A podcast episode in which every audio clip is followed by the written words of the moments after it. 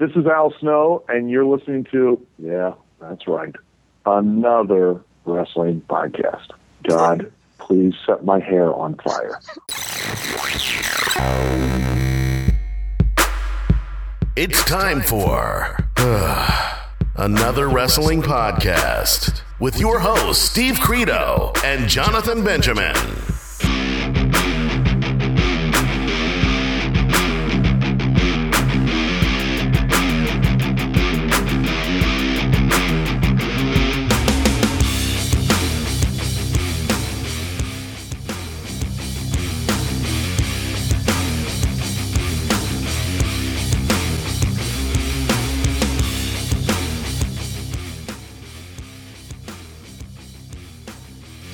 Right, all right, all right. Jonathan, Yes. this is episode 28. Yes, it is. Uh, wow, it's another wrestling podcast. I'm Steve Credo, And I'm Jonathan Benjamin. and welcome to another. Oh, oh, oh! I see how it is. Thank you. Thank wait, you. wait, wait, let me try that. now. If that seems to be the thing happening. All right, all right, let me try this, Jonathan. Eh, Whatever, Mr. Sound Effects guy. Okay, here we go. And I'm Steve Credo. You motherfucker.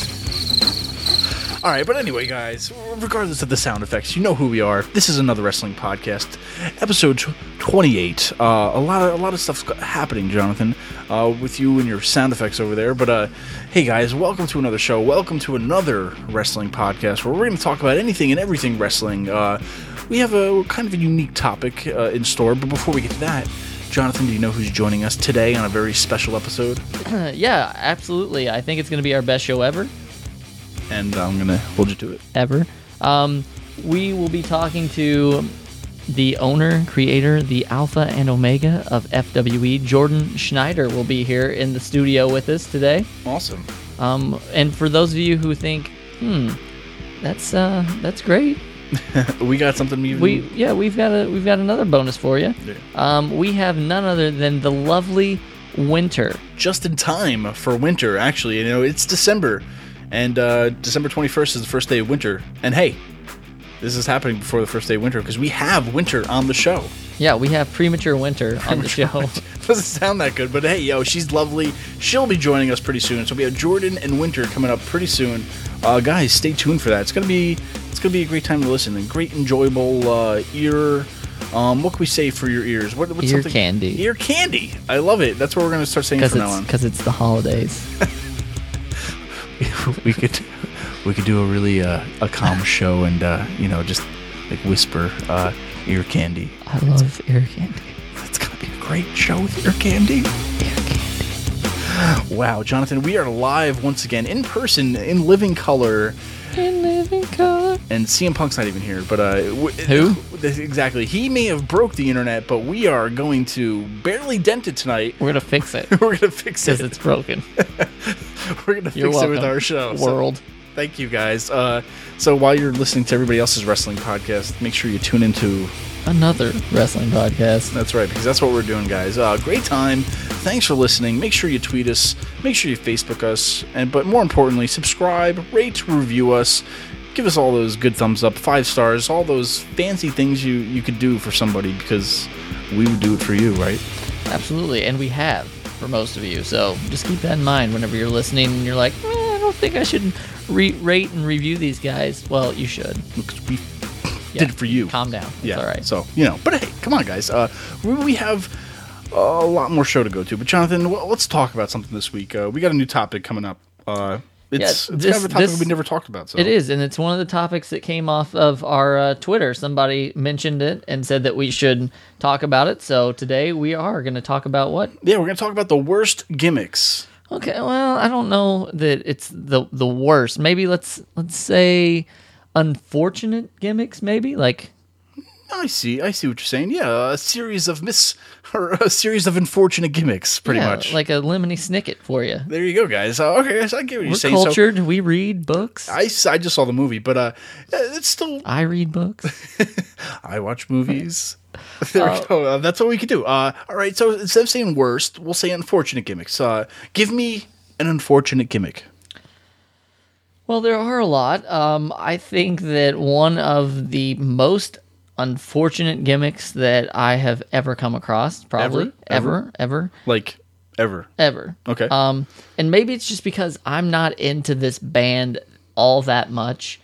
Um, would be the Kiss Demon. oh my. Um, if you are a WCW diehard, or if you're just a fan of really terrible, terrible gimmicks, um, or unfortunate, sorry, uh, Dale Dale Torborg, um, the Kiss Demon came out in complete Kiss makeup, had a guitar and the works, and wrestled. And somehow WCW thought that was going to be a blockbuster of a gimmick.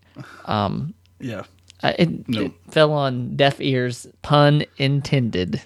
You know, when he came out, I honestly thought he was somebody else. I thought he was like, I thought he was Crush or uh, oh, couldn't think of. I, I think it was just Crush. I, I thought they like re, you know, re came up with a, another gimmick for him, but it wasn't. Right? It was this guy. Said, Yeah, Dale Torborg. I, I could have swore it was like Crush under that uh, makeup, and it kind of looked like him, but yeah, it's obviously not. But And, and what makes it unfortunate, like we're saying, is I'm sure the guy is great. Uh, a lot of people say really nice things about him, uh, Edge, and um, lots of lots of former wrestlers. But um, it's just anytime that you do that, like, and it's not Kiss, you're gonna have people that are like, well, what? Like, they're not even there. Yeah. Why? I mean, why? Kiss, first of all, all right. I mean, granted, they got some good songs. Okay, we got that point. But I mean, Kiss really sells themselves out. I think they have a Kiss casket you could buy when you die. They have Kiss toilets, uh, Kiss anything. So they really, they, they really put their name on anything and everything. So I think having a wrestler is just you know part of their uh, uh, part of their everyday life. It's it's interesting that you say that because every time I listen to Kiss, I want to puke in a toilet and die in a casket. So that's um that's pretty much what I think of Kiss. That's your. That's a. Uh, so, what's making this an unfortunate gimmick? I mean, just because it was too Gene Simmons esque in a ring, or I mean, it was. It just didn't go. Yeah, I just think that when Wrong place, wrong time. yeah, but like if you're thinking of wrestling, yeah, music goes with wrestling. Obviously, they have entrance themes and and whatnot, but why why Kiss? Like uh, today, we're gonna have a Nirvana gimmick, okay, and um, he's gonna come out with long grungy hair, and he's gonna be uh, have a bad attitude and kind of brooding, and he's gonna be called um, Kurt Disaxel. Cobain. No, I don't know. But um, yeah, I just don't think that that really lends itself very well to the wrestling industry. So sorry, Kiss Demon. That was very unfortunate for you. Yeah, definitely. I, I see where you're going. I mean, uh, maybe if it was the '70s, it would have probably been cool. And The uh, seventies. what, what, Jonathan? The seventies. Yeah, well, hey, hey, it's it, it, wrong place, wrong time. But there's a lot of unfortunate gimmicks, and we uh, we have a lot more to talk about, Jonathan. Um, another unfortunate gimmick. I think one of the biggest ones everybody keeps talking about to this day, more than probably they they ever should. Uh, hopefully, we'll have them on uh, the show soon, but. The Shockmaster, as uh, dirty as it sounds, it's really not that dirty. The Shockmaster. Um, I mean, they they took they took Typhoon, they took Tugboat, they made him. Well, this was before all that. Um, eh, they, somebody had a good idea. Somebody thought they had a great idea by taking a stormtrooper helmet, throwing some glitter on it, um, and you know, uh, I don't even know how this got past anybody's uh, creative plans or ideas, being like, "Yeah, let's do it."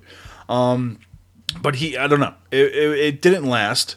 Um, but to this day, I think uh, you know he he still goes to conventions with that helmet, and I can't wait to get a picture with it anyway. But still, one of the most unfortunate gimmicks I think is the Shockmaster. Would you agree on that? I would, and as a matter of fact, we have somebody that would like to talk about this in studio right now. Uh oh. So you're the man that rules the world. Well, I mean, uh, no, I'm just like a podcaster, but um, You've ruled the world long enough, Sid Vicious. well, who who is this? They call me the Shockmaster. Oh my God, the Shockmaster is here with us in studio. Um, I can't believe this right now. Um, do you have anything else you want to? You You know, want a piece of me? whoa, easy. Hey man, it was just a question, huh, Just, buddy. I mean, calm down. Gosh. All right, let's. let- Okay, Shockmaster, you're done. All For right. everybody listening, he really wasn't here. We uh, we fooled you. Yes, that was. He wasn't really here. Um, no, but I think what makes this gimmick so unfortunate is not even the fact that he was wearing a glittered stormtrooper helmet. I think it's the fact that he fell, and um, I mean, I'm not saying that it would have went to the top of the charts had he not fallen, but That, that was his debut, though, right? Yeah, that, that was, was- his freaking debut. Of uh, I, we- we'll have to ask him about this personally, but I mean, I mean, I guess the bad karma. You know, what I mean, like that had to tell you how long the gimmick was going to go on, or Yeah. I mean, give him credit though. The man stood right up and still went on with it. So Yeah. it wasn't like, eh, just cut to commercial. He still went with it. it's crazy because they said that throughout the day they were you know working on the thing and um, he walked right through the wall and no problem or whatever and then at the end of it someone decided to put a piece of wood at the bottom of the um, the wall and so that's why he tripped because he was used to not uh, it's very unfortunate for him um, I wonder if it was a rib from somebody. You know, I wonder if somebody was like, you know, fuck this guy, I hate him, or you know, you know, or or, or something to where it's like, let me just, I know what they're gonna do. Let me just stick this over here and see if you can get through it. But it, it, probably wasn't. But it, maybe it's just fun to think that. I guess. I yeah I, I mean and you know he's had so many different gimmicks he was big man steel he was typhoon he was tugboat he was the shockmaster i mean he he's really kind of lasted for quite a while with just you know kind of unfortunate gimmicks but he owned every one of them and that's once again the unfortunate part of this is he's a great guy but he just got saddled with some some bad bad gimmicks Yeah, definitely. um would you say that that was funny what I just what I just talked about? Uh, it was unfortunate. But you don't think it was funny?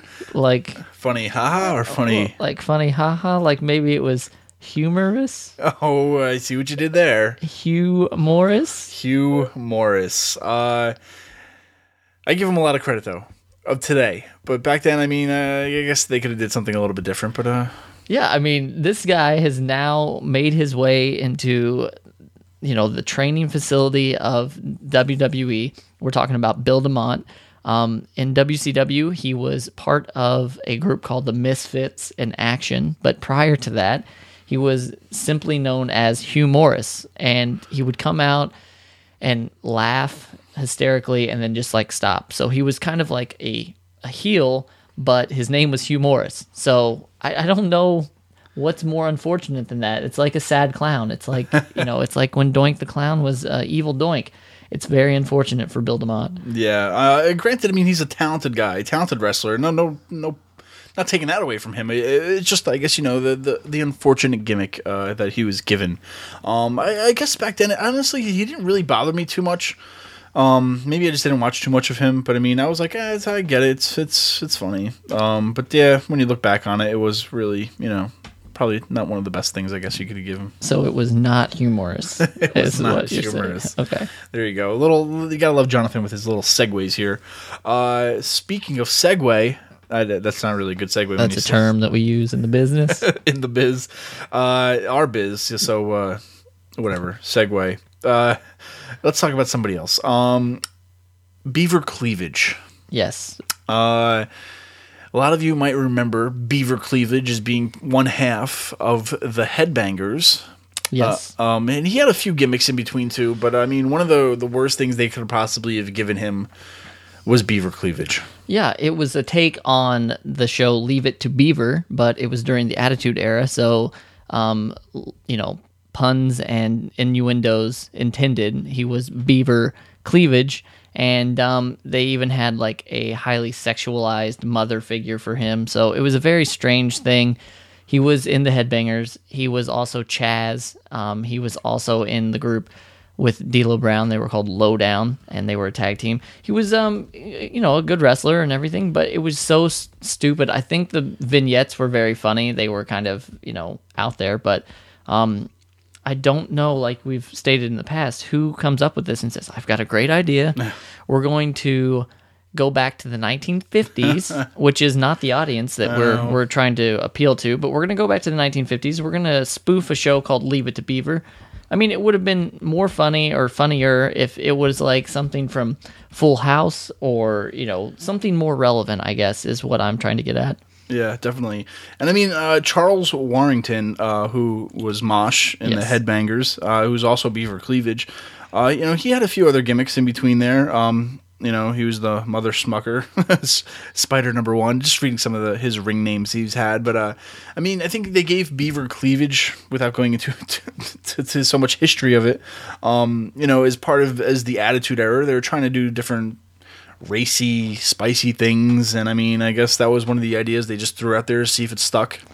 And Uh, it you did know, not. Yeah, it did not. So, uh, because I think what happened was, uh, I think I believe uh, after Thrasher suffered a knee injury, they uh, you know they broke away from the headbanger, so they tried to give him something else because he's a talented wrestler. He's still he was still a good worker, um, but you know it was one of those things that they just had to repackage him into something else. And I mean, I don't know. You know, it, it- he had a voluptuous Mrs. Cleavage. Yes. And the two would exchange sexual in- innuendos and. Uh, Innuendo. yeah, in, in what endo? Uh, but you know, I guess it was one of those things that they really just tried to be racy and whatnot, and you know, didn't really come across as marketable. Yeah, no, and like we said, I just think that with this, with the Kiss Demon, you just get a lot of things that are out of touch with the people who are actually watching your product. So, Yeah. you know, they're always reaching for that 18 to 35 male demographic. And what 18 to 35 year old male in the Attitude Era was watching Leave It to Beaver? I just, I know. I don't yeah. get it. So, yeah, it's one of those things where they, uh, yeah, I don't know, who knows, but it's just one of those things where they're somebody thought they had a good idea, and that person who thought they had a good idea probably grew up during the Leave It to Beaver days and was like, hey, I still remember it. Yeah. Be funny. Think, sure, sure, I guess. Yeah. I, I think that one of the biggest ones, uh, quite li- literally and figuratively, um, one of the most unfortunate gimmicks um, had to have been by the gentleman named Mike Shaw. Um, for those of you who don't know who I'm talking about, I'm talking about the gentleman who would later become Bastion Booger. um, do you remember much of Bastion Booger when he was in WWF? I just remember him as one big fat booger. I don't know. He just he was a big guy, pretty much. he kind of reminds me of what Brodus Clay's dad would have looked like. That's what I. That's Oh, well, you know, that's what I. That's what I see. Is if you want to make me think of something. what's crazy about Mike Shaw and uh, heck of a guy. He's passed away, but um, he was a great guy. Is that he had? He's one of those people that in WCW had a pretty big um, and good gimmick with being Norman the Lunatic, and then later Norman the Maniac. But he um he got a lot of good matches out of people. He he wrestled with um Mick Foley, I know he's got a lot of good things to say about him, but um, once he jumped to WWE, he that's where the the problem started for him. Um, and Credo, I'm you know I don't know everything, and I know that sometimes I may surprise you with certain things or whatever, but um, when he first got into WWF, he was Friar Ferguson, and he was like a, a a mean or a bad monk. Um, and I think that WWF at the time got a lot of bad press from that, and so they dropped the character. Yeah. So what does Vince say? You're gonna go from a monk to somebody who's just horribly obese. Yeah. And you're gonna like pick your nose, you're gonna like have food coming out of your mouth, and that's pretty much what you're gonna be. Um he I'm st- I'm staring right now at a photo of him as Bastion Booger, and I'm like, his outfit is so horrible, man. It it, it, it reminds me of uh, the Fifth Element, where the girl, uh, the Fifth Element, she Yeah. ha- her dress was just like straps, you know, it was like covering her boobs, covering her waistline, Yes. covering the covering the special parts, right? yes. Oh, it, it totally reminds me Special of, parts trending worldwide. special parts. Uh, he- he looks like he's wearing like three seatbelts that are just crossing his body, um, and the these freaking big fat guys have like the tightest outfits on as possible. I don't even know. I don't even think he even took it off in his in, in his in his entire time. I think he just wore it uh, over underneath everything because like once they put this on him, I don't think you could ever get it off him. It was probably the one of- un, one of the most unflattering things you could ever put this guy in. And granted, he's a big guy, okay, whatever. But I mean, you could have put him in something else. I mean, it, it, the costume design of his outfit, let alone just made his gimmick one be one of the most unfortunate gimmicks, I guess. Yeah. Um. Now I want to I want to talk to you real quick about some, um, some unfortunate gimmicks that surrounded professions, maybe. Okay. So during the 90s, the WWF was really kind of grasping at straws. WCW had started, and um, there wasn't a huge war yet, but WWF was kind of hokey, Yeah. if I if I can use that term. sure. Um So there were a lot of professions in the WWF at the time. Can you think of some of them that were possibly unfortunate? Ooh. Um. To- Yeah, I think uh, nowadays it's funny because if you look at WWE today, it's pretty much all these characters are from different countries. You know what I mean? They're from their gimmicks pretty much are their country. But back then, yeah, it was pretty much professions. And I think one of the biggest things I could think of, uh, for the two that really stand out at the top of my head are uh, Duke the Dumpster and Isaac Yankem, a dentist and a garbage man. Uh, now, granted, don't get me wrong, Duke the Dumpster I think was pretty awesome. Uh, he didn't, I don't know, the, the the gimmick was cool, but it, like again, you know, like how much can you do with a with a being a garbage man back then? Um, and it's now especially a dentist. Uh, you know, do you see the WWE champion or the WWF champion back then being Isaac Yankem, the dentist, champion of the WWE or F? I just said it twice, but I think that what we're talking about is not only was that unfortunate, but it was also unfortunate for a dentist to have bad teeth.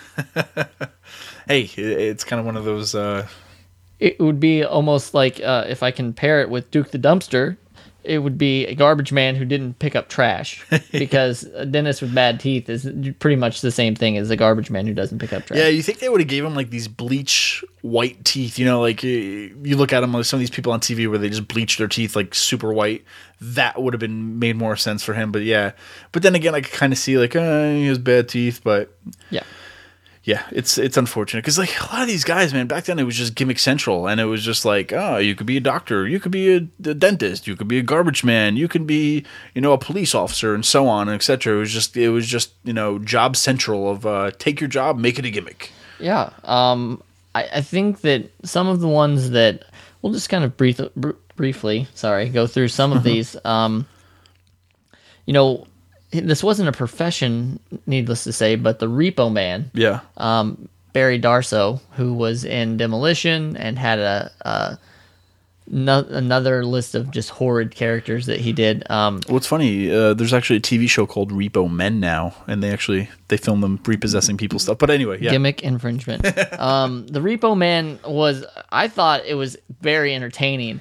Um, I think that his ring gear is probably my favorite almost of all time. He had like a little Zorro mask on and then like a trench coat that had tire tracks on it, like he had been run over. the one that doesn't even make sense. Yeah, it's, he carried like a rope with him to like repossess things, but like it was usually cars and stuff. So I don't know if he was like pulling the car with the rope. He reminded me of like the Hamburglar from Yes. McDonald's. Like that's rubble, what rubble, rubble, rubble. he just, that's what that's what his gimmick reminded me of. He reminded me of being like the Hamburglar guy of uh of the, of the WWE. But uh, yeah, I mean that's that's another This podcast is brought to you by McDonald's. where uh yeah, I don't know. But yeah, even okay. So we even talked about policemen, the big boss man. Okay, Yes. Uh, but hey, what's what's what's good to have a policeman without a convict? Absolutely. I know know- where you're going with this. Nailz, Nailz, Mister uh, didn't last too long after uh, holding up Vince for money, but still, Nailz. He had also one of those voice changer gimmicks where they, you know, did something with his voice in post production, um, and just made him sound totally different than what he sh- would be sounding like. And uh, I don't know how there's you can't really go too far in the WWE or WWF back then being a convict. I guess. I mean, I don't know. No, I mean, you had Nailz, and the main thing I remember about Nailz is every time that he was talking, he was just spitting. Like, it was everywhere. Just spittle everywhere, if I can use that term. Um, Spittle. So, yeah, I guess the biggest thing to say in the WWF at the time of the 90s is that if you just really wanted to be anything that, you know, if you put your heart to it and your mind, that you could be anything you want. Namely, a Canadian police officer named the Mountie. Oh no. And um, if you remember anything about the Mountie other than the taser, you will remember this. Uh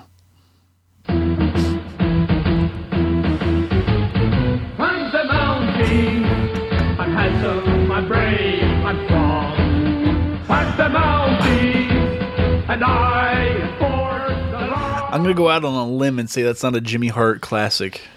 Yeah, I'm not for sure who came up with that, but um, I'm the Mountie. I'm brave. I'm handsome. I'm strong. I'm the Mountie, and I uphold the law. So, um, It's kind of like they took Shawn Michaels' theme and uh, twisted it up a little bit. yeah, absolutely. think I'm cool, you know, I'm sexy, but I'm the Mountie, I'm a cop, and Yeah, yeah. whatever. I don't know. So let's let's kind of um, we've we've spoke about a segue Yeah. um, in the past, and for those of you, you know, the the more you know, this is what a segue is. Um, we're gonna be speaking with Winter in a little bit. So, do you remember? Do you know where I'm going with this? I think I, I think I do, and I think we're, we're going to bring some family issues up Yes. about it. Yes. so uh, feel free, segue. So Paul Burchill, the Ripper at the time, was I thought a great wrestler. Um, he's one of those people that I would kind of put in Cesaro's category where you can look at the person right away and tell that he's athletic and he's you know a pretty good wrestler. Um, but they didn't really know what to do with him, and this was prior to him being a pirate. So they said, you know what, we're gonna. He's from England, so let's pair Katie Lea, who has an accent and um, can, you know, this this will this will work. So they never really introduced who she was, just Katie Yeah. Lea Burchill, and then all of a sudden they start to seem like they're kind of together Yeah. but you don't know if they're a couple or what. And then it comes out that what Credo. Uh, they're brother and sister. I I want to bring the crickets back because I just don't. Once again, like, and this isn't the first time that this has happened. I've listened to a uh, actually, if you've watched the WWE DVD about Vince McMahon, there's extras where he talks about how Stephanie and Shane, like he wanted to do an incest angle with them. Like, so I guess if he feels that it's not off limits for him, it shouldn't be off limits for just two performers. But once again, where do you go from that? You're, you, Yeah. I mean, hey, I'm uh, Paul Burchill and I'm Katie Lea and we're brother and sister. And what, what, what gain from that? I mean, it's not like it's a belt. It's not like it's a new cool thing. It's hey, we're brother and sister. Yeah, and uh, you can't kiss your sister like that, and uh, or you know, Yeah, this isn't Joe Dirt. Where this is, you know, it was one of those things. I guess, like I said, you know, they they threw it out there. Hey, how can we be different and be, you know, uh, this is live raw. This is you know, oh, we got you kind of thing. And uh, yeah, I, it's it's it's another unfortunate uh, gimmick, I guess, that they were given because they're both talented. They're both talented wrestlers, no doubt about it. Uh, it's just it's one of those things, man, where they come in and it's like, oh, we got to give you something. And you just can't come in these days and being a talented wrestler. You got to come in with this gimmick that gets over, and unfortunately, you're not going to get over where you're sleeping with your sister. Yeah, I guess that I would like to know the ratio of unfortunate gimmicks to great gimmicks. So, you know, out of all the wrestlers there's Sure. ever been in the world, maybe there's 10,000 gimmicks, and out of those 10,000, 300 of them stuck. So, um, you know, but I think it depends on the person. Katie Lea went on to some success, Paul Burchill as well. And actually, I just read an interview where Paul Burchill is a firefighter now, and Oh, you he's go. training to be like a nurse as well. So, um, kudos to him, and that's awesome. Yeah, that's it. And like uh, when we talk about these guys, we're not talking about them personally, guys. When you're listening out there, obviously, you know, we're not talking about the person who plays them. We're just talking about some of the They gimmicks they, were said given. bad things about Mantaur. We yeah, we even get to Mantaur, and uh, we even get to a lot of these other unfortunate gimmicks. But uh, I mean, eh, when you think about it, I guess the time is different now. But uh, there's a lot of miss or a lot of unfortunate gimmicks today, Jonathan. Let's really quick off the top of your head, what's one gimmick right now that you think goes in this category of unfortunate gimmicks? Give me one person right now. I'm gonna go with Rowan. I'm gonna say that Eric Rowan is a very unfortunate gimmick because he was great when he was in the Wyatt family, and I knew this was gonna happen. I knew it. I I bet you one dollar that this was gonna happen. They break him up from the Wyatt family. They give him a Rubik's cube. Now he's a genius and a wine drinker. Apparently, they said, uh, and and it's just like really. I mean.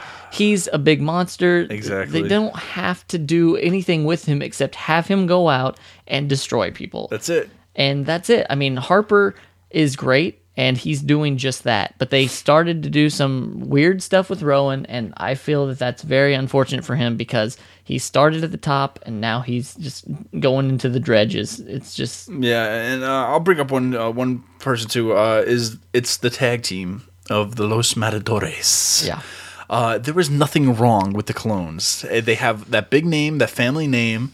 Uh, Rosa Mendez was awesome with them. I mean, th- nothing wrong. Uh, it was it was one of those wrong place, wrong times. Maybe. I mean, the Usos survived it.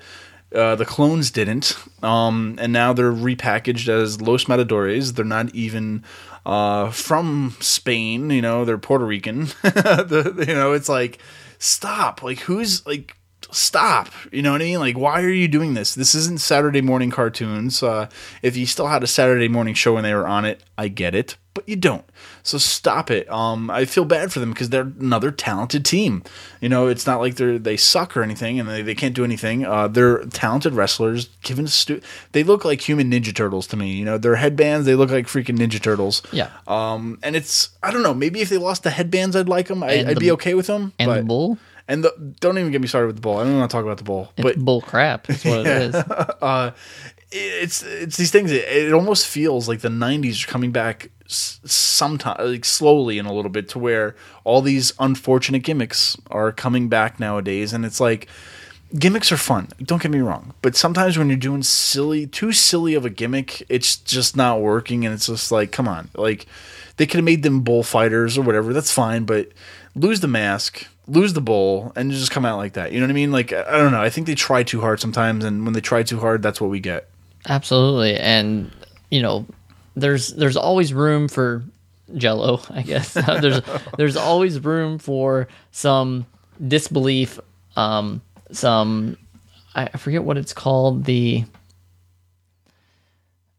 Suspension suspension of of dis- of suspension of belief. This what is it? Suspension of disbelief. Suspension of Well, as you can see, all we know about is wrestling. So we yeah. I mean, I- there's nothing wrong with getting in there and being able to say, you know, that doesn't look right, but like I'm watching wrestling, so it's no big deal. Yeah. Um, but I think whenever we get the bullfighters and start getting some crazy stuff like that, it's time to pump the brakes a little bit. And I, I, now, as before we go too, I mean, we could go on and on about this, but one last one last question for you, Jonathan. Uh, vaudevillains. Yes. I wouldn't consider them a, an unfortunate gimmick. I mean, I think what they're doing is different. It's funny, it's entertaining, but how long do you see them lasting, or do you see them evolving into anything else? I mean, because I think some people, you know, they might not have that many fans, but I think I'm, I love the gimmick. I love the vaudevillain thing, um, and it doesn't bother me. But I'm saying, like, how long do you think this would last, or will this just be, you know, the comedy side of, uh, of some of the stuff that we see? I guess I don't know. You know, I also I I'm big fans of them. I think they're both great. Um, I, you know, it's it's it is unfortunate in the sense that in NXT right now, there's a lot of people that get it. It's a it's a cool studio audience. It's the people that kind of are hip, um, hipster esque maybe that are rooting for them. I also think they're great, but I think whenever it, it comes to WWE, you've got a lot of kids, and they're not really going to know how to correlate that. Um, but I love the sepia tone. I love their their music. I love everything about them. Yeah, it's just like uh, I talked about Los Matadores. Uh, it, it's just not working for me. Yeah. But when I see vaudevillains, I get that it's supposed to be silly like that. To where, but what you know, their promos are funny. The way they present themselves is unique. It's different, um, and I love it. And I, but like, but when I think about the long run, I mean, do you think that they're just going to be like a laughing stock when they make it on the like Raw, for example, or are they or are they going to have to like tweak them big time, or I don't know. It's the same thing, I guess, with the Ascension right now because the Ascension is is somewhat of a gothic or um, Ministry of Darkness type situation where once they get brought up to the main roster, right now you have the Usos, you have Golden Stardust, which are brothers, you have um, the Mizdow and and the Miz, you have um, these these tag team. I guess well, Adam Rose and the Bunny, but you have these tag teams that are like brothers or you know whatever you want to say, and you're bringing the Ascension in, which adds a different dose of non-reality. Yeah. and so I think that that's gonna NXT make stars, they come to WWE, and then they're gonna have to figure out what to do with them there. And Yep. I don't know that the Vaudevillains and Ascension are gonna survive, but I do I do like um, the Vaudevillains a lot. Awesome. Well, guys, we talked a lot about unfortunate gimmicks. So we, we said at the beginning worst gimmicks, but uh, they're mostly unfortunate gimmicks. I mean, guys that were handed a lot of these gimmicks that just didn't make it, or we don't know why on earth anybody said, yes, let's do it. But that's, I guess, that's the business, right, Jonathan? That's what happens when they uh, give them these uh, characters to play and portray. Yes, they give them the business, as they say. That's it, guys. Uh, so, anyway, uh, to continue on, we have none other than uh, CEO of FWE, Jordan Schneider, coming up. And then we also have Winter, who will be joining us shortly. Brr. That's right, Jonathan. It's almost winter, and she's almost here. Get it? All right, joining me right now is the president and CEO of FWE Wrestling in New York City, Jordan Schneider. Jordan, thanks for joining us. Thanks so much for having me. Now, uh, Jordan, uh, we we recently partnered up with you to be, you know, the media to your wrestling, if you will. Uh, tell us a little bit about, you know, I'll tell the fans out there for FWE listening, maybe what they could expect from FWE and uh, another wrestling podcast. Well, I think, you know, working with you guys is going to be great for the FWE fans on so many levels. But the obvious is they'll get better backstage access to everything going on at the shows.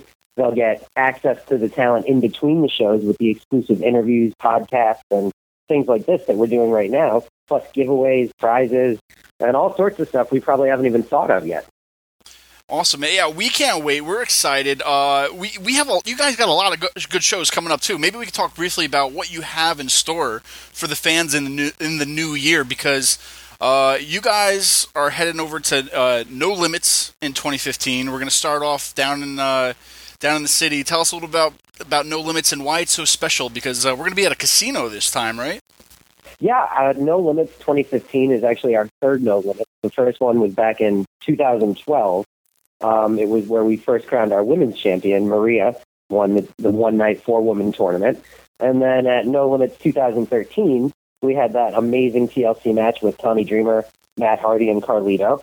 2014, we didn't do a No Limits, so I'm very excited to bring No Limits back. And this time, like you said, having it in the casino, it's just going to give it a bigger feel. It's a bigger venue. Everything's going to be bigger. You know, the production, everything. Sure. And now you guys are doing a lot this year. Is this the first time you're kind of branching out from New York City, if you will? I mean, you're headed up to Bridgewater next on April 16th and 17th for two nights of uh, Battle of Bridgewater up there. Uh, can you tell us a little bit about that too? And uh, is this your first venture up uh, up upstate New York? Yeah, I mean, we're definitely hitting upstate New York in April, like you said, but we're also doing California in March, That's right. which is going to be, you know, I mean, that's going to be amazing. That's our first time on the West Coast, and uh, I'm super excited for that one. And you had our heavyweight champion, John Hennigan, on, and he dropped the bomb that he's wrestling AJ Styles for the first time ever. So, you know, New York is obviously our home, but like you said, it is time to branch out and expand and take the show on the road and, and show fans in other markets what FWE is all about. That's great. And how do you feel now as like the president and uh, you know in charge of the company to where you guys get to start branching out now? It, does it make you excited, nervous, or I don't know? How does it feel for you being able to go to, to California one night and then uh, a few weeks later go up to upstate New York? You know, just to sort of spread out from New York City, if you will. Um, I mean, it's definitely a little nerve-inducing because you obviously want to make sure that that the show lives up to the FWE standards and that everything goes according to plan, be it the lighting, the staging, the talent, and little things like that. So it'll make coordinating, you know, all that much more difficult. But I think we have a really good group of guys and you know, awesome staff, and and we'll be able to pull this together. And you know, if if it doesn't work, then we'll, we'll try somewhere else. You know, I mean, there's Sure. tons of places to run shows, and the first time you go anywhere, it's always you know a tough outing, and the second time is usually better. So I know, you know, like for instance, you mentioned two nights in Bridgewater, plus we have Rochester coming up. That'll be our 20th show, and you know, FWE in Hollywood. So if we, assuming everything goes as planned, you know, that's five shows, I think, in 10 weeks. And then we have stuff we haven't even announced in other cities, states, towns that we're working on for the end of the year. So it's, it's just time, you know, to, to really give it the old college try. And, and I didn't want to just sit still and be content running in, you know, one area. So it, you know, it, you got to kind of just grow. And otherwise you just, you know, I, I, I don't know. It, it was time. Sure. it was definitely time to give it a shot. Sure. And now, for oh, for all the new fans listening, maybe some people who aren't familiar with FWE in the city, they could be listening to you guys from wherever right now. Uh, maybe can we give a little bit about a brief history about you? Maybe how did you guys come up with FWE, or how did you guys get started? How did it all come about? Um, in a brief uh, explanation, if you will. I mean, uh, maybe there's a long two-hour story we could do a documentary about, but uh, I don't know. Maybe just letting the fans know who, who who are listening now that you know have never probably never heard of FWE that you know aren't from around uh, New York City or whatnot. Sure. I mean, you know, I actually started as a wrestler, which a lot of the FWE fans, you know, the original FWE fans know because I've worked a few of the FWE shows. Um, but you know, we we were like anyone else on the independent circuit. And we were traveling to Pittsburgh and going all over wherever we could to get booked and do shows in Ohio, West Virginia, Philadelphia, and there were little things where it was like, okay, that was a really good show, but you know, the curtain was really bad, or there was no lighting, and you know, why didn't they record it? And and the sound system wasn't so good. And we started talking and saying, well, we could do that. And, and well, what if we did this? And we know, you know, these people and they're really talented and underutilized. Maybe we give them the stage. And it just kind of snowballed into what it's become today. Nice. Um, and now you you said you already had big plans for this year. Uh, you know, this is pretty much, I would say, the first time you guys are kind of branching out to other states and other territories, if you will. Uh, you know, bringing the show on the road. This is, I mean, the first time in 2015. Yep, definitely. I mean, we've done, you know, we did Long Island for FWEX. That was our 10th show. We've done Queens, we've done Manhattan, we've done Brooklyn, but we've never left that area. So this is, you know, exciting times for everyone here at. FWE. Sure, and now I want to talk a little bit about your website too, because I think you are one of the, the few promotions that actually offer, you know, like video on demand. Uh, you you guys, I, I, I give you uh, the kudos because you're actually up with the times. Uh, you're not, you know, people aren't just buying your videos online or whatnot. You can actually watch it live, stream it, uh, and pay for it on your site. Um, how? Tell me about, you know, how is it competing with other companies to where you know you try to be update and on top of things like this because I mean t- in today's today's market you know people want to watch i pay-per-views compared to you know waiting for the DVD to come out. We're in like the now generation where we want it now now now. Uh, I mean was this how did this come about to being like hey we need these videos live uh, streaming and uh, now you know what I mean? Because not too many companies are doing it yet. They're still selling the DVDs on their site and not too many people are offering what you guys offer can you tell me how that you know is uh, helping you guys out as a company too? Yeah, we've actually had video on demand since our very first year. So, like our very first show, we had an iPhone app before the show even happened. We had an iPhone, Android, BlackBerry app, and we knew from day one that that was going to be something that was important to us. And we put the whole first show in the app for free. And then I think it took us probably about six months to get the video on demand thing built, and we built it from the ground up. I mean, we hired you know people to build it the way we wanted it, so it was integrated with our systems, and you use tokens to watch matches, and there are free matches and matches for five tokens, and you know you could buy the whole show for fifty tokens or whatever it is.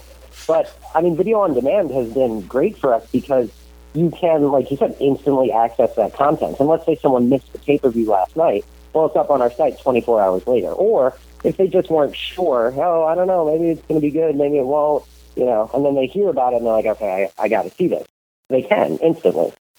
So what you're trying to tell me is that you guys had a network before. WWE.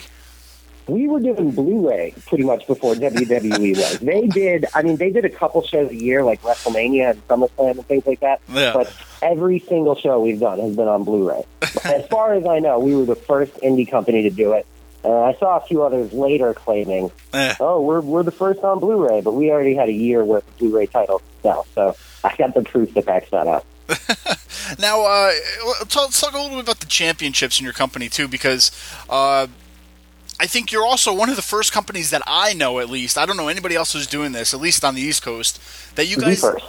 the uh, replica titles, like you guys already have replica titles Well, for sale. you know what's funny is I don't know if it's accidental or if they're just watching us, but we have a little friendly rivalry with Ring of Honor, and we are actually further along in the social media race than them. We're the number three behind WWE TNA, and then we announced our replica titles, put them out, and then a few weeks later, Ring of Honor started to do theirs. I don't know if they're available yet, but another case of us being first. So, you know, it's it's just little things like that. I know it's it's just a small victory, I guess. Sure. Uh, I mean, that's great too because I think, you know, the whole, if you will, social media verse, you know, has exploded the last few years. And, uh, you know, uh, f- five years ago, if you were telling people you're going to send out a tweet about something, they had no idea what you were doing. Now that's like the only way people communicate. Uh, with their fans and whatnot, with the superstars. I mean, how has you know social media pretty much revolutionized what you guys do? Do you think? Um, if it weren't for social media, we wouldn't be where we are, and that's you know the truth. Because day one, when I realized, oh, we need a commentator. How, how do we get one? Well, uh, I guess this Michael Chavello guy, he's pretty awesome. Maybe we could send him a tweet, and he responded with an email contact. And we literally probably had four Twitter followers. We were still the egg profile picture, and he responded, and um, we got his info, got him aboard. You know, we got Winter originally through Twitter. So little things like that. I mean, it, it, it definitely helped. Having Michael Chavello legitimized us from day one, in my opinion, because if if you're a fan of MMA or soccer or boxing or any sport that you've heard this man call, he brings such a different element to it, and he just he. I mean, he makes it so exciting. Like if you watch FWE back to Brooklyn, we had that six man tag with uh, London, Kendrick, and Lethal versus the Young Bucks and Petey Williams. Yep. Like watching that match, hearing Chavello call it, it just, I mean, it, it literally still to this day gives me goosebumps. It's just probably one of the most amazing moments in our company's history. Yeah, I, I say today too with what I see on TV is that you know you need you need the play-by-play guys as much as you need the guys in the ring, and you know without them or the guys calling it, you know it's like you might as well just you know play music or something during it because you, I don't know it adds that element. I've you know I've listened to all the shows, I've seen all the shows for FWE, and he you know the commentary is that third man, if you will, uh, that adds to the show. Um, Yeah, I mean, imagine Mick Foley getting thrown off the cell and JR just sitting there, you know, crickets. Like, it wouldn't be the same. That moment is immortalized, you know, in part by Foley's insanity and in part by JR's call. So moments like that can definitely make or break something important. Sure. And now, I always try to ask people, you know, like, hey, were you a fan before you did this and stuff when I talk to wrestlers? But for you, I mean, growing up, obviously, I'm going to guess that you were obviously a pro wrestling fan. But how does it feel now to have your own company, to build it from, like, you know, the ground up? Uh, is it, I mean, you know, is it like a different aspect to you? I mean, does it change your mood about pro wrestling, or is it, is it still that, you know, you love it as much as you did growing up? Um, in some ways, it's surreal, and everything's kind of come full circle. I forget what it was that, that Conrad and I were talking about the other day, but it's just it's weird to have people randomly recognize you, or if you're wearing an FWE shirt, they're like, "Oh, I was at the show, and it's you know it was really great," or this and that.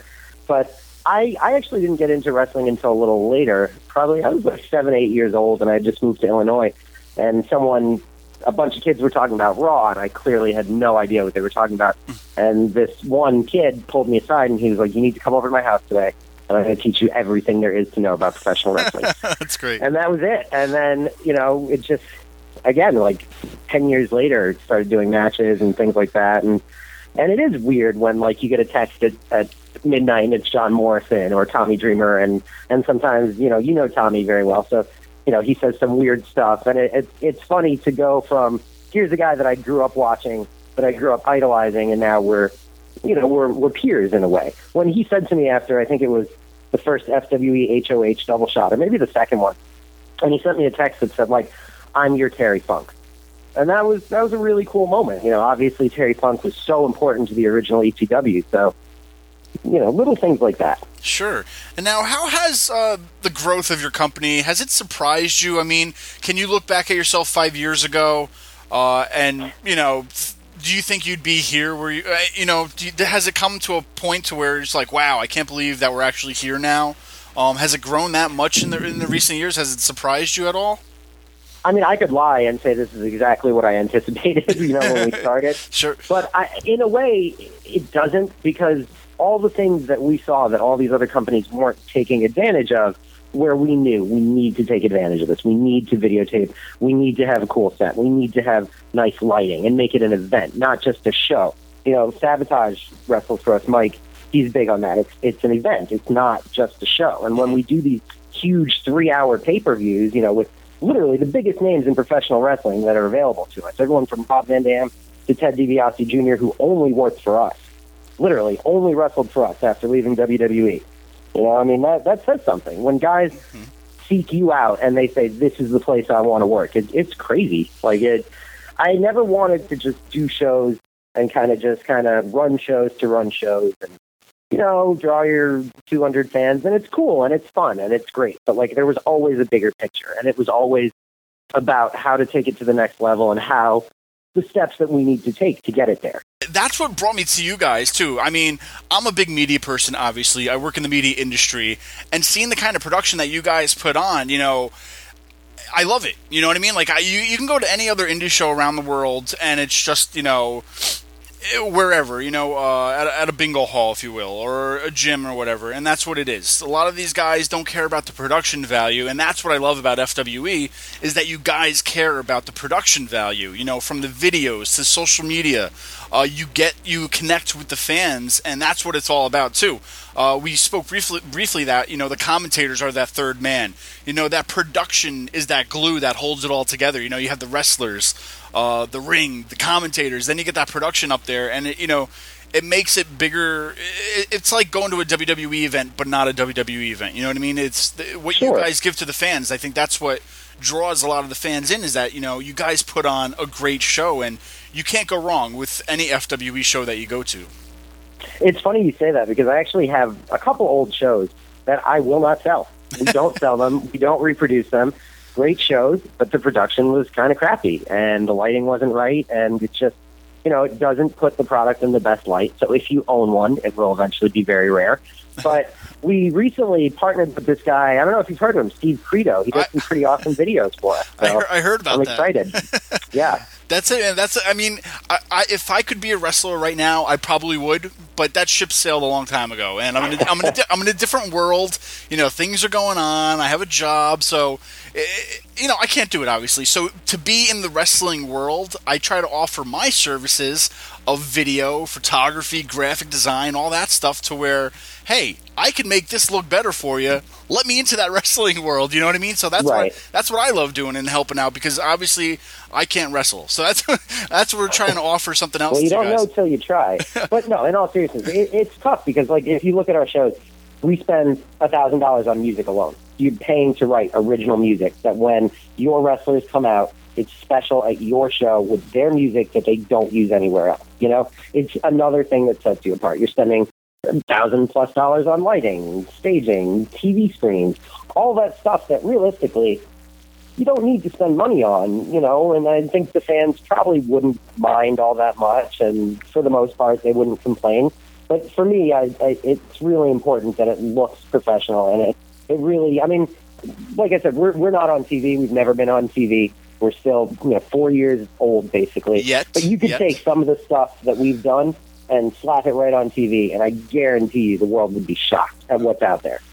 Exactly, and that's I mean that's what if you guys are listening right now, head on over to fwewrestling.com, check out the videos, check out what's going on here because you know it's New York City, it's the largest city in the world. Come on, head on over there, check out all the stuff that FWE is doing because you guys are missing out. But that's what I mean.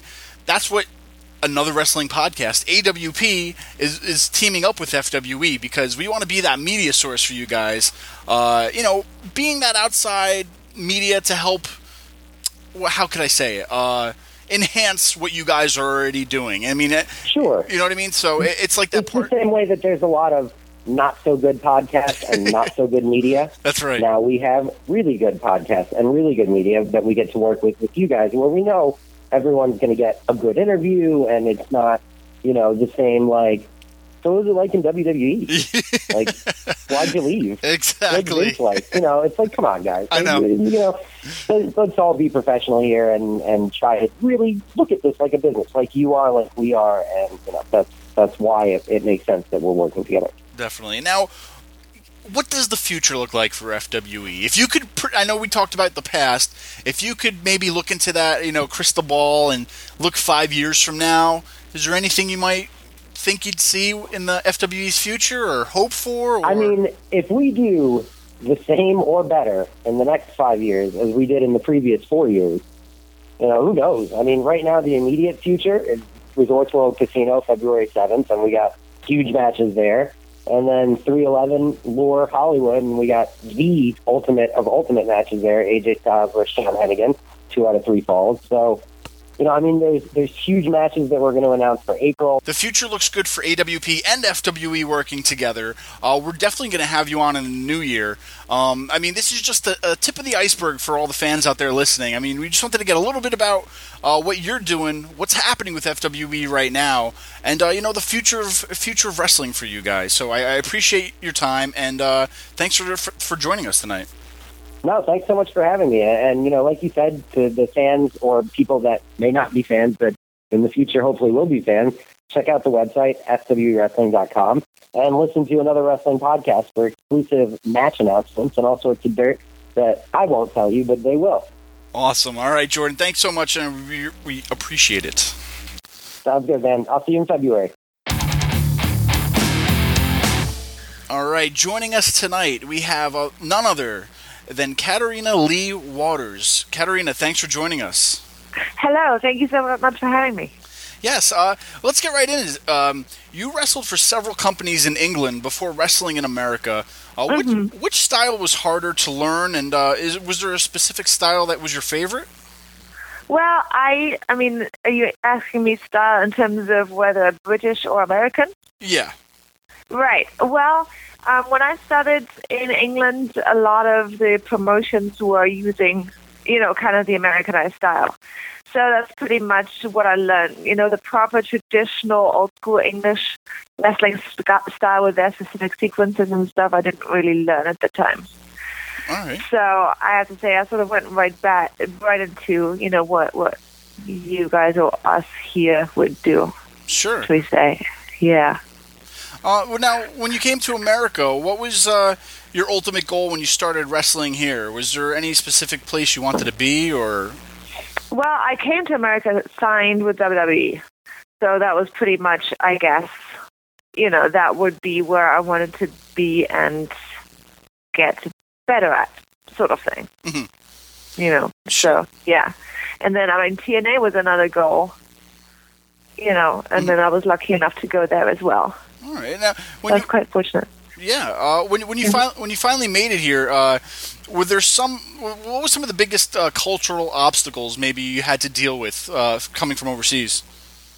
Mm, I don't know about having to deal with, but there was, you know, definitely a few interesting things. I guess the main difference, one could say, is everybody here has a car, and even if you live in a town, you know, sometimes you need a car to get from your house to the next supermarket. Mhm. You know, rather than just being able to walk. In Europe, it's very much, you know, if it's close by, you can walk there. Oh yeah, yeah. Uh, So- now uh, we understand you, you moved from England to Louisville, Kentucky.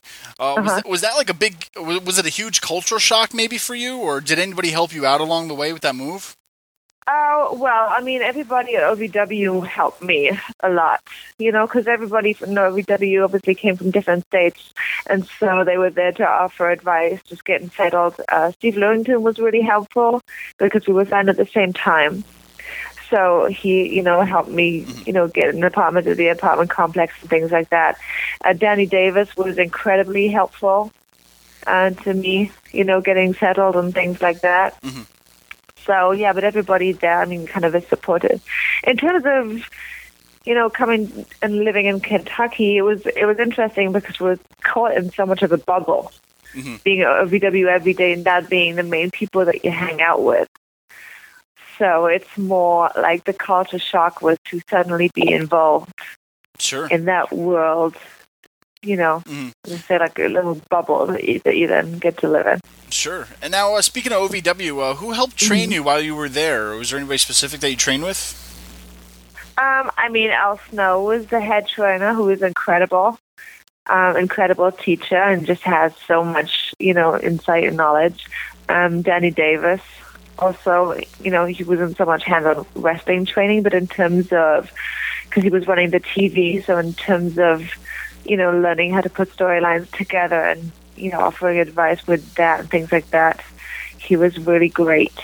And, um, Rip Rogers as well. I went to his class a couple of times. So yeah, I mean, lots of people, Sure. really. Yeah. And now, uh, you, you know, you were doing really well in OVW before getting called up to the main roster. Uh, Uh-huh. Were you told any uh, maybe plans that they had for you prior to coming to Raw? I mean, was there anything else on on the table for you uh, before you uh, made your Raw debut? You mean besides the incest angle? Yeah. Uh, no, I mean that was pretty much it. But then that I had to, you know, obviously that died before it even came into fu- what's the word fruition. um, I guess you know I had to do with it. You know, they were just switching over into the PG, into the more PG arena. So that was kind of the um, you know, the, the transitional period for that, I mm-hmm. guess. So that was pretty much mixed before it even started, unfortunately. Yeah, and I thought that could have been fun, but you know, I think people people look at it in like a weird way, go, "Oh, incest," but it's. I mean, it's not like it's never been done before successfully in mm-hmm. film and television. yeah. Y- You know, it, it it can be done if it's done very well. It could be you know an intriguing angle. I think. Now, so I, from what you say right there, I mean, you weren't uncomfortable with that angle, were you? Or was anybody else maybe working with you that maybe wasn't quite sure about it? Or how was uh, uh, Paul with that angle? No, we were fine with it. Yeah, so I mean, I was looking forward to it. It was just uh, you know unfortunate that it was just during that during that time period specifically. Sure. Um, now, what did you do? You have like a maybe your favorite moment in WWE? Uh, was there anything that happened, you know, that maybe stood out above the rest that you always think about? Mm, huh, I don't know. I guess. Oh well, you know, I really loved the angle with Boogeyman, and I was very sad that that didn't play out until the end. You know, we really got unlucky with a couple of things where our angles were stopped short. You know, due to you know talent transitioning to different brands or other things like that. So the thing with Boogeyman, I really wanted to sort of see out till the end. That was pretty magical. All right. Um, now, uh, after your departure from WWE, you moved on to TNA. W- Uh, were, Yeah. you, were you happier to have more of a uh, maybe a character-based gimmick there? Yeah, absolutely. I mean, the thing that I really, really loved the most was having a storyline that went from week to week to week. You know, that actually developed rather than having something that started and then stopped and then something else starting. You know, etc.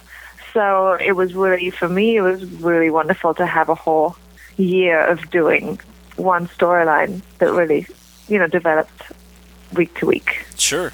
Um, and uh, now that you had you know some time away from WWE and TNA, uh, Mm-hmm. is there which one did you maybe enjoy the most? Can you compare them, or was it like apples and oranges, or Well, I mean, it's kind of hard to say because, you know, I enjoyed both in terms of time spent there and the things that I got to do in the ring and things like that. I think, you know, creatively, the storyline thing with TNA really was, you know, special to me. So I would say if, if it was, you know, a contest, that would win. But, you know, also if I look back and look at some of the stuff that we did get to do in WWE, you know, the handicap ma- matches, you know, and the angles with Mickie and, you know, with Kofi and Ken Anderson and things like that, where I think, wow, we really had a lot of fun there too. all right. Um, now, you know, I always try to ask people like who they've, you know, had some of their favorite matches with, or you know, my question to you would be: Have you, uh, is there some, you know, women out there that you've, uh, you know, th- that were your favorites to wrestle so far in your career? Do you have maybe any anybody favorite that you loved uh, working with? Yes, but I mean, there's so many. Mhm. And I always dread this question because, you know, you start saying, oh, so and so and so and so and so and so. And at the end, you start, you know, and then you stop listing them because you're like, okay, you know, five is enough. And then after you get off the phone, you go, oh, no, I forgot so and so, you know? So, but yeah, definitely. I mean, I will say that, for example, Mickie James is definitely Sure. you know, one of the top people. Mhm. Um, and also, you know, Gail Kim was great. And oh, see, now I've started. Now I can't stop. That's terrible. No problem. Uh, so, in between wrestling for two major American companies, you spent some time in FWE in New York City. Uh, you, Yes. you debuted for them in uh, tw 2011, and in February you returned to the company. Uh, is there any reason behind you coming back? well, I kind of just I think I got burnt out for a minute. And I thought, let me not wrestle for a while and focus, you know, on a couple of other things. And then I went and did a convention for FWE um, a month or two ago in New York. And as I was sort of around it and I was hanging out with everyone, Jordan put to me, you know, why don't you do another match for us? I thought, you know what? I think that would be fun. so that's kind of the story behind that. Nice. All right. Uh, now the current the current FWE Women's Champion is Candice LeRae. Uh, what, yes. what what are your thoughts on her? Well, I think she's amazing. I think she's doing absolutely fantastic. I think that um, she's got the right, you know, combination of everything. She's obviously beautiful. She also can do a lot of stuff in the ring. She's fearless. She's she loves it. You know, that's one of the most important ingredients. And uh, she's, you know, her and Joey are making waves a little bit on the indie scene. So I think that's really exciting. It's a really exciting time for her. And so, um, despite the fact that I said that, obviously I will be attempting to take that title away from her. You know, Sure. so, you know, show her that, you know, the vet still has it, All right. Sure. And now, uh, besides wrestling, I know we talked a lot about wrestling. Uh, you currently have your own web series. Is there anything Yes. you, could, you could tell us about that, and where fans can check that out too? Yeah, well, um, it's up at youtube.com forward slash red light diaries. I actually came off of shooting two scenes today, and I did shot one scene yesterday. I'd uh, I shot the pilot um, in September, and that's been up on YouTube since then. But I hadn't gotten around to, you know, getting to to the next episodes yet. So that's just started up, and I'm extremely excited because it went really well, and I've got some really amazing talent working on that for example, um, Joey Ryan is in the pilot episode, which is uh, very exciting. And then also on what we shot yesterday, and I had Shelly Martinez and Nick Sin Bodie No. on the show. And um, so, yeah, so it's all very, very exciting. Nice. And, And, and now, uh, you know, you've been on stage and screen before. Do you have any maybe upcoming projects people can check you out, or is there anything on the back burner? uh, in terms of me acting, Yeah. Yes. Uh, well, so I did a, sh- uh, you know, ind- independent film called Middle of the Night, a smaller role in that just recently. So that'll be um, coming out sometime next year, I think. And then I've been doing some Shakespeare and things like that. Um, so, and you know, next Shakespeare play is coming up, I think, in June. So it'll be, uh, sorry, March. So there'll be details on that. Lightning round. What is your favorite thing about winter? The season, not the wrestler. the snow. I'm going back to Germany for Christmas, so I'll get to see some snow, so that'll be very nice. All right. Is there a, a best locker room story you can tell us briefly? Oh, goodness, no, not really. I'd have to think about that one. Maybe get back to you. no problem. what are you doing for the holidays? Well, I am going to Germany, uh, where my parents are and my sisters, so I'm going to be spending the holidays with them, which is always wonderful. All right. And what what is your favorite women's wrestler of all time? Um, let me think. I would say probably. Um, I don't know. There's so many. I'll get back to you on that as well. All right. And now, uh, would you ever go back to either WWE or TNA if you got the phone call? You know, it's really sort of a question of scheduling and things like that because my focus is so much on, you know, acting and making films and things. So I wouldn't want to get caught up on a full time basis again, you know. Sure. So, yeah, probably not. Lightning round. Where can uh, fans keep up with you? Uh, website, social media? Right, so my website is KatarinasInfamy.com. Uh, social media at Katarina's Infamy is my Twitter. Facebook.com forward slash Katarina's Infamy. Perfect. Ka- uh, Katarina, we appreciate your time. Thank you so much for joining us today. Thank you so much for having me. All right, guys. Wow, what a show! Uh, thanks again to the CEO of, FWE, Jordan Schneider, and uh, Winter for coming along and uh, talking to us.